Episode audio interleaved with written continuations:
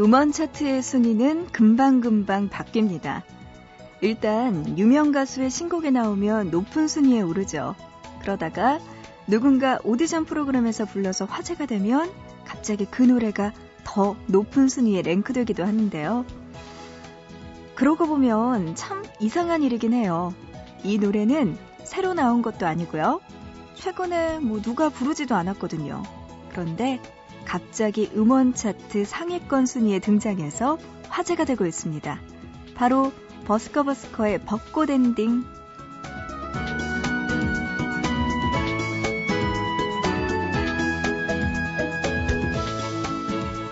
이미 다 지나갔다고 해도 어느 때가 되면 생각나는 노래, 생각나는 사람이 있기 마련인가 봐요. 보고 싶은 밤, 구은영입니다.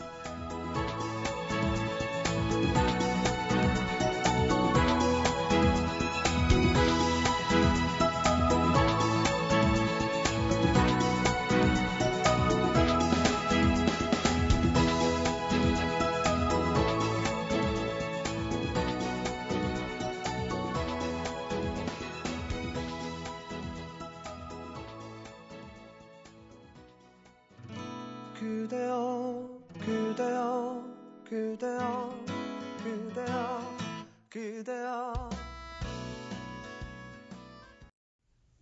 3월 21일 목요일 보고 싶은 밤 시작합니다. 오늘의 작곡 바스커바스커의 벚꽃 엔딩으로 시작했습니다. 아, 진짜 봄이라서 그런지 이 노래 생각나고 찾는 분들 많으신가 봐요. 문자로 6626님도 이 노래 신청해 주셨는데요. 봄이 다가오면서 마음이 밍숭맹숭해요. 하시면서. 밍숭맹숭이란 단어. 작년 이맘때쯤엔 벚꽃놀이 갈 생각에 설렜는데 그 설렘이 그리운 건지 아니면 함께했던 그 사람이 그리운 건지 고민되는 새벽이네요. 좋은 추억을 안고 벚꽃 엔딩 이 노래 신청합니다. 이렇게 보내주셨어요. 오늘의 첫 곡으로 들려드렸습니다. 진짜 봄이 왔나 봐요. 근데 날씨는 춥죠. 꽃샘추위 때문에. 이번 주 금요일까지는 추위가 계속된다고 하니까요. 그때까지만 여러분들 네, 관리 조심하시고 건강 조심하시고 그 이후에는 또 따뜻한 봄 향기 우리가 맡을 수 있겠죠. 보고 싶은 밤 또 여러분의 사연과 신청곡 이렇게 기다리고 있습니다. 문자는요, 짧은 문자 한 건에 50원, 긴 문자 한 건에 100원의 정보 이용료 추가돼요. 우물정자 누르시고 8001번으로 보내주시면 되고요. 인터넷, 보고 싶은 밤 홈페이지, 사연과 신청곡 게시판, 미니 게시판 열려 있고요. 스마트폰 이용해서도 MBC 미니 애플리케이션으로 보고 싶은 밤에 참여 가능합니다. 여러분들 사연과 신청곡 보내주시기 바랍니다. 자, 노래 두 곡 듣고 와서 단어 사용 설명서 오늘도 함께 할게요. 강산해의 지금 그리고 나월의 바람 기억 들려드립니다.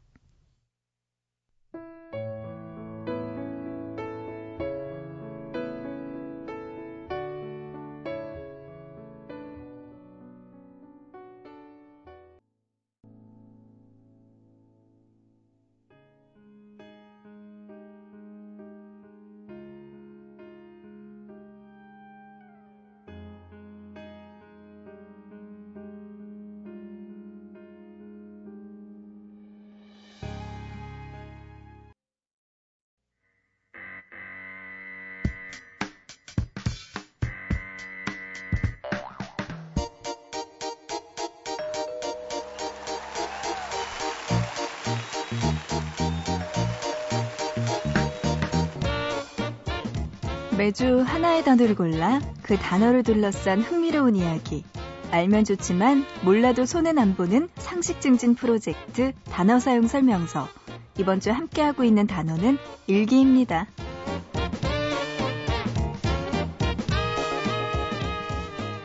때때로 일기는 느슨해진 마음을 단단하게 만들고 간절히 바라는 것을 이루는 첫걸음이 되기도 합니다. 영화 브리짓 존스의 일기에서 32번째 새해를 맞게 된 싱글녀 브리짓 존스. 새해부터 그녀는 시집 못 간 노처녀의 알코올 중독자, 그리고 골초라는 모욕감을 얻습니다. 더 이상 이렇게 살아서는 안 되겠다고 결심한 브리짓 존스는 빨간색 일기장에 자신의 계획을 적는데요. 첫 번째는 몸무게 10kg 빼기. 두 번째는 근사한 남자를 만나 데이트하기. 모든 여성들이 살면서 하루에도 몇 번씩 다짐하지만 그만큼 무너지기도 하는 이 계획들. 그런데요, 일기장이 힘이었을까요? 그녀는 마크 달씨라는 멋진 남자친구 만들기에 성공합니다. 비록 다이어트는 끝끝내 지키지 못했지만요. 그런가 하면 일기장 때문에 아빠가 생긴 사람도 있어요. 영화 맘마미아에서 결혼을 앞둔 신부 소피는 우연히 엄마의 일기장을 보게 되는데요. 그 속에서 아빠로 추정되는 새 남자를 발견하게 됩니다. 그 새 남자에게 청첩장을 보내면서 아빠 찾기 프로젝트에 나선 소피. 그녀도 브리짓 존스와 마찬가지로 그토록 바라던 아빠를 얻게 됩니다. 이렇게 일기장은 우리가 원하는 곳으로 향하는 출발점이 되기도 하는데요. 지금 이 순간 여러분이 일기장에 가장 적고 싶은 건 무엇인가요?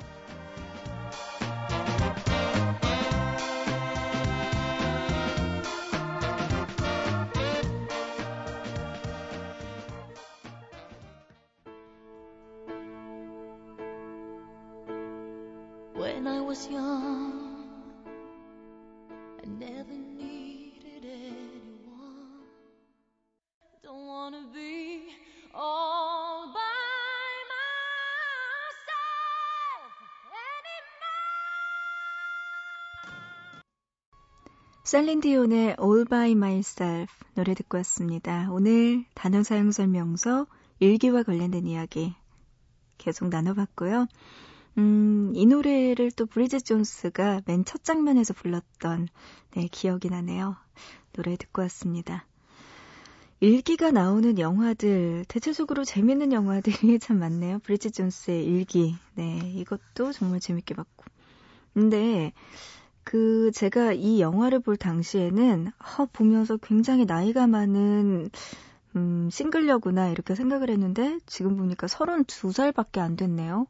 지금 생각하면은 노처녀가 아니잖아요, 이건. 네. 그때 왜 그녀는 그렇게 고민을 했을까요? 언니가 이렇게 33이 됐는데. 그렇습니다. 음, 그리고 맘마미아에서도 맞아요. 엄마의 일기장을 통해서 아빠로 추정되는 새 남자의 이름을 발견하고 초대장을 보내죠. 결혼식 초대장. 어, 맨 끝에 아빠가 누군지는 정확하게 밝혀지지는 않지만, 음, 그래도 새 아빠를 얻게 되죠, 거의. 음. 갑자기 일기장 하니까 그거 생각난다. 저도요, 아는 언니인데, 결혼을 했어요. 결혼을 했는데, 왜 그분은 그러셨을까? 결혼을 하고 나서 옛날 남자친구와 관련된 이야기를 일기장에 쓴 거예요. 그래서 남편이 그걸 보고 노발대발 해가지고 집안이 하마터면 풍비박산 날 뻔했던?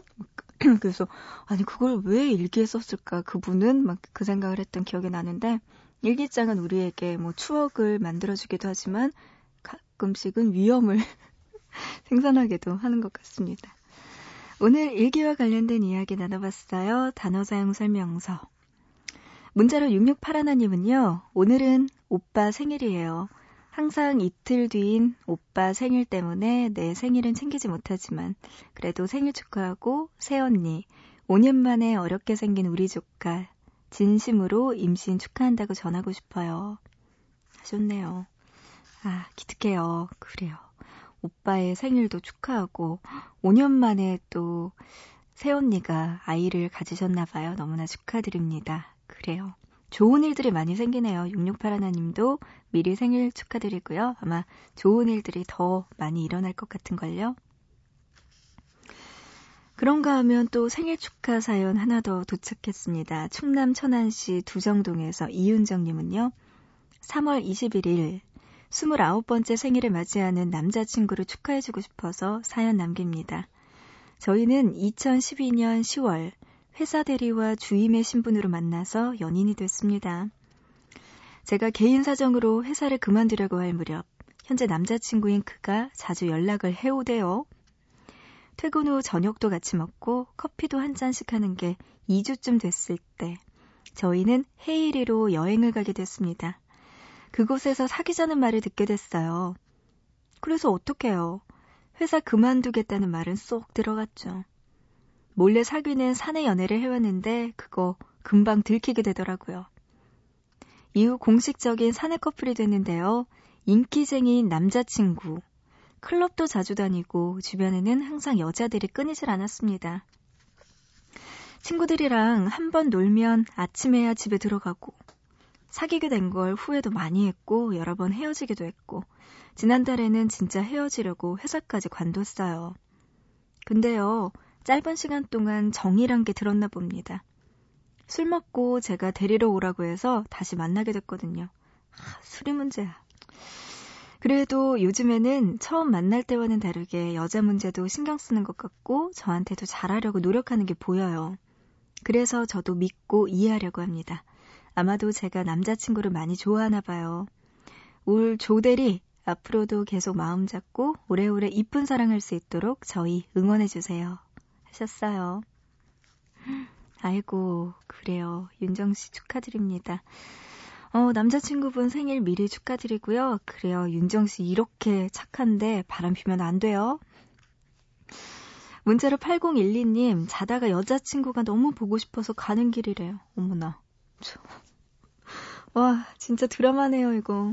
네. 꼭 가서 만나시길 바랍니다. 윤종신의 즉흥여행 8012님 신청해 주셨는데요. 이 노래 들려드리고요. 이전에 2016님의 신청곡입니다. 박효신의 기프트 먼저 들어보시죠.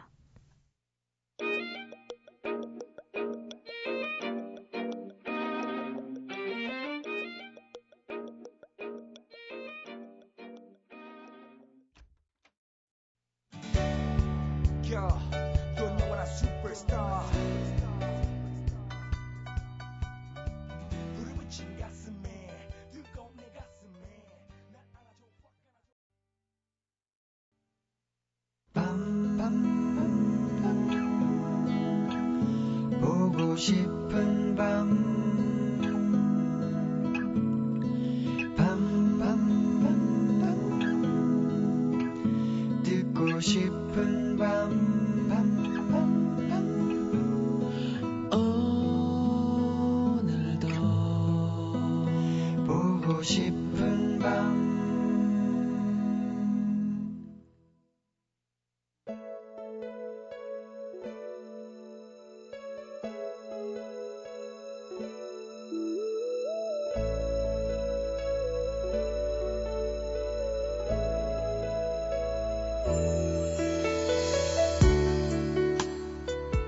원래 책 선물 잘 안 해요. 사람마다 취향이 다르니까. 기껏 골라준 책이 마음에 안 들 수도 있잖아요. 그런데 당신한테는 괜찮을 것 같았어요. 가리는 거 없이 어떤 책이든 잘 읽는 것 같으니까. 그런 말과 함께 그 사람이 수줍게 건넨 책은 예쁜 일러스트가 눈에 띄는 소설책이었다. 우선 고맙다는 말을 전하고 표지를 남겨 안쪽에 빈 페이지를 열어보았다. 메시지를 쓴다면 보통은 그런 곳에 적어 놓는 경우가 많으니까. 하지만 아무것도 없었다. 엄청난 기대를 했던 건 아니지만 약간의 아쉬움이 남아 농담처럼 한마디를 건넸다.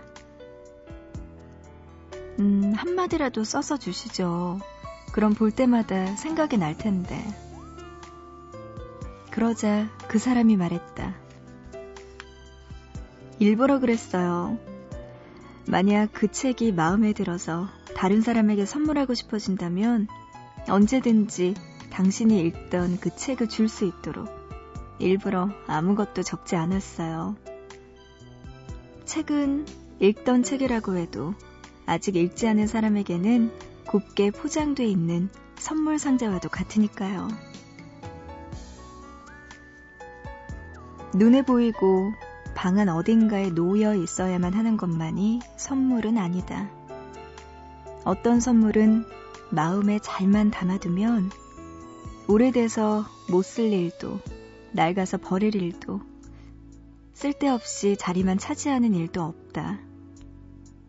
그래서 빨리 이 책을 읽고 싶어졌다. 그리고 얼른 다른 누군가에게 선물하고 싶어졌다. 그 사람의 선물은 마음에 담아두고.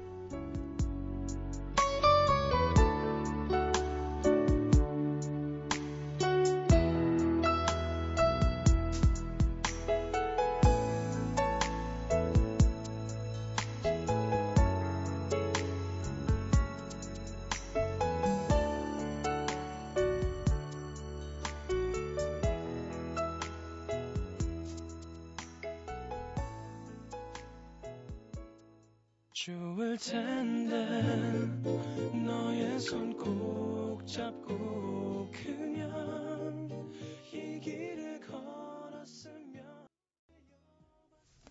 보고 싶다에 이어서 성시경의 좋을 텐데 노래 듣고 왔습니다. 아, 목소리만 들어도 너무나 달달하네요. 책 선물, 진짜 이게요, 생각보다 참 어려운 것 같아요. 그 사람의 취향도 잘 모르겠고, 이미 읽었을 수도 있고, 혹은 정말 전혀 관심 없어서 평생 안 읽고 옆에다 한 켠에다가 놔둘 수도 있는 게 책 선물이잖아요. 그래서 더 못 보내는 것 같습니다. 어, 그래요. 저 같은 경우에도 보면요. 그 예전에 제가 좀 좋아했던 사람이 저한테 책 선물을 했어요. 피천득의 인연. 이 책을 선물을 받았는데 어, 너무 제목도 아름답고 이 책도 너무 좋잖아요. 수필집도. 그래서 받고 우와 했는데 결국에는 그 책을 읽다 보면 그거 있잖아요. 그 피천득 선생님이 아사코와 결국에는 인연이 안 되잖아요. 그리고 그거 뭐 그 구절 생각나는데 뭐 세 번을 봤는데 세 번째는 아니 만나도 좋았을 텐데 뭐 이런 구절도 기억나고 그래서 이게 뭐야 이러면서 어 왜 그 남자는 나에게 이 책을 선물을 해줬을까 막 이런 고민을 했던 적이 있었어요. 어쨌든 네 덕분에 수필 하나 읽고 좋았죠 뭐. 음. 책 선물. 네, 한번 읽어보고 괜찮으면 선물하고. 아, 네. 저도 어쨌든 그 책 받고 되게 기분 좋았던 기억이 납니다. 미니로 김석희님, 소나기처럼 찾아온 그 사람이 제 첫사랑이란 걸 다섯 달이 지난 오늘에서야 알았어요. 도저히 잠들긴 모한 밤이네요. 아, 소나기처럼 찾아온 첫사랑. 아니, 근데 이걸 어떻게 다섯 달 만에 알 수 있을까요? 음. 좀 늦었네요, 석희 씨. 빨리 연락을 해보시기 바랍니다. 9832님, 친구가 옆에서 봐도 정말 아닌 남자와 불같이 사랑에 빠졌어요. 말리고 싶은데 말을 듣질 않아요. 저 이거 진짜 잘 알아요. 근데 이건요, 아무리 주변에서 이야기를 해도 내가 직접 경험하고 내가 직접 당하지 않는 한은 몰라요. 그냥 그렇게 사랑에 빠졌을 때는 놔두는 수밖에 없어요. 그래야지 자기가 경험하고 깨닫고 아, 주변 사람들의 말을 그래서 믿을만 하구나라고 생각을 낼 때가 있거든요. 그때까지 기다려야지 마음의 그런 감정 같은 걸 억지로 주변 사람들이 네, 이렇게 뭐 이야기를 해준다고 접거나 할 수는 없는 것 같더라고요. 아, 근데 이런 경우가 가끔씩 있죠. 뻔히 눈에 보이는 남들은 문자로 3528님은요, 오늘따라 2001년 10월에 돌아가신 아버지가 너무나 그립습니다. 일남 4녀 중 장녀인 전에 저에게 형제 중에 유일하게 결혼 승낙을 말씀하고 돌아가신 그분이 눈물 나도록 그립습니다. 하시면서 노래 신청해 주셨네요. 어, 많이 생각나시나 봐요. 인순이의 아버지 노래 신청해 주셨습니다. 이 노래 들려드리고요. 그 전에 정희정님의 신청곡 지하의 물론 먼저 들어보시죠.